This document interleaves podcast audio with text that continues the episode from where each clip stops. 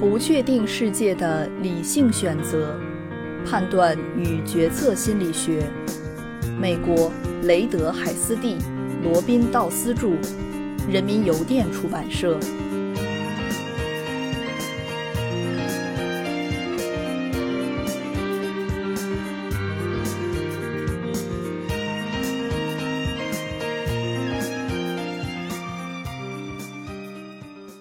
第六章第六节，难以想象的情景。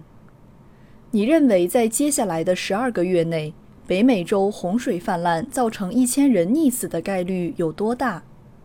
现在，请考虑在接下来的十二个月内，加利福尼亚州发生地震引发了洪水，进而造成一千多人溺死的可能性有多大？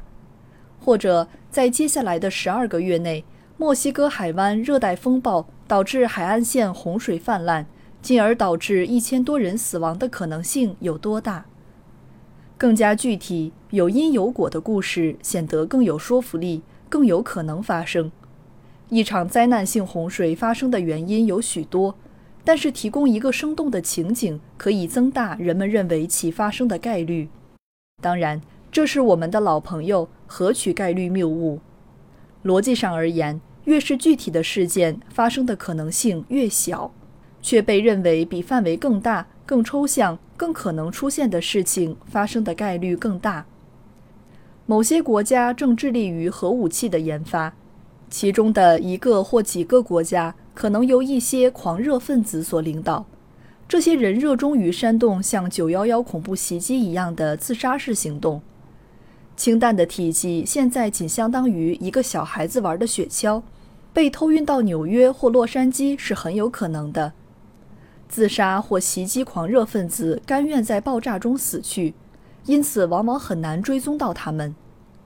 可能在没有任何形式预警的情况下，一个城市就消失了。各种恐怖组织声称对此负责。市民的生活随着城市一起消失。国际核战争不再遥远。生动吗？是的，恐怖主义者消瘦，肤色黝黑，易激惹且长着大胡子。可能吗？非也，但也并非没有一点可能性。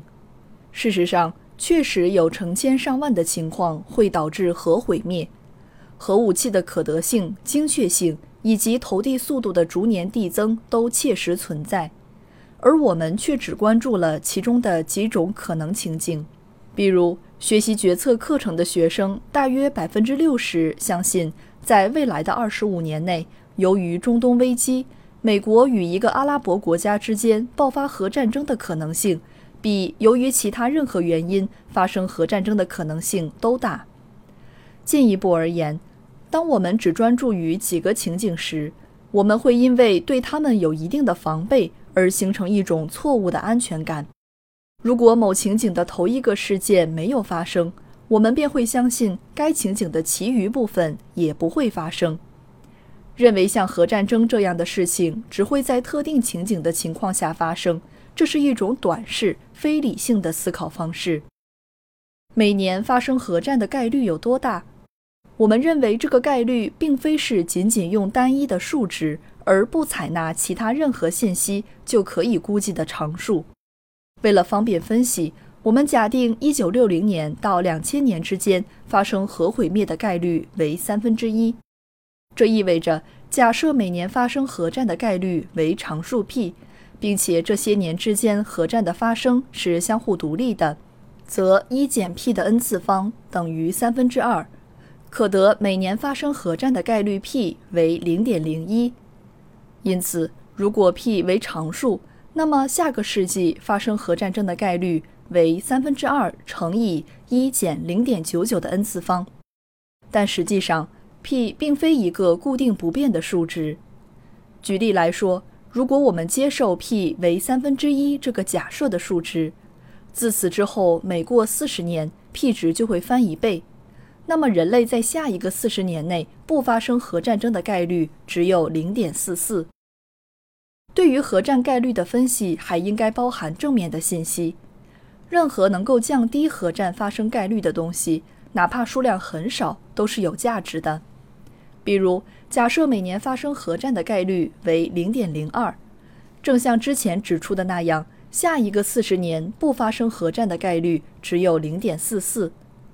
现在假定某种已达成的国际协定使这一概率降低了三分之一，即每年发生核战的概率下降为零点零一三三，那么下一个四十年不发生核战的概率则为零点五八。如果你认为上述概率的降低不太重要，那么请看下面的这一情况：一个桶里面有一百个球，四十四个绿色的。十四个蓝的，四十二个红的，每次随机取出一个球，请从以下两个选项中选择。选项一，如果抽中绿球，你将赢得一万美元；如果抽中蓝球或红球，你就会丧命。选项二，如果抽中绿球或蓝球，你将赢得一万美元；如果抽中红球，你就会丧命。你会选择哪一个呢？当0.58与0.44之间的概率差异以这种方式呈现出来时，显然0.58更可能。我们的同事 Paul Slovic 曾强调以概率的方式去减少核战争以及其他社会和个人风险。小间距之间的微小概率差异可以在大间距上产生大的差异。正像他指出的那样，情景思维会再次阻碍概率评估。对于大多数人来说，理想的局面是所有有能力生产核武器的国家能够共同达成协议，在技术上将核武器控制在一定的水平，使各国都无法草率或随意地使用核武器。而最遗憾的局面是国际冲突进而引发战争。接下来的几十年之内可能发生的这些情景，会在人们的头脑中形成生动的、扣人心弦的画面。因此，当我们忽视了可以小幅度降低每年核战发生概率的政策因素，我们便夸大了对抗和总体协议发生的概率。解决问题的第一步是仔细考虑问题。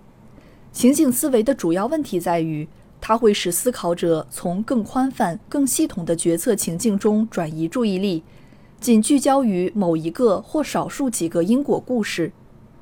情景思维会使人们在总体上高估了进入意识的情境的发生概率，而低估了事件以其他方式发生的长期概率。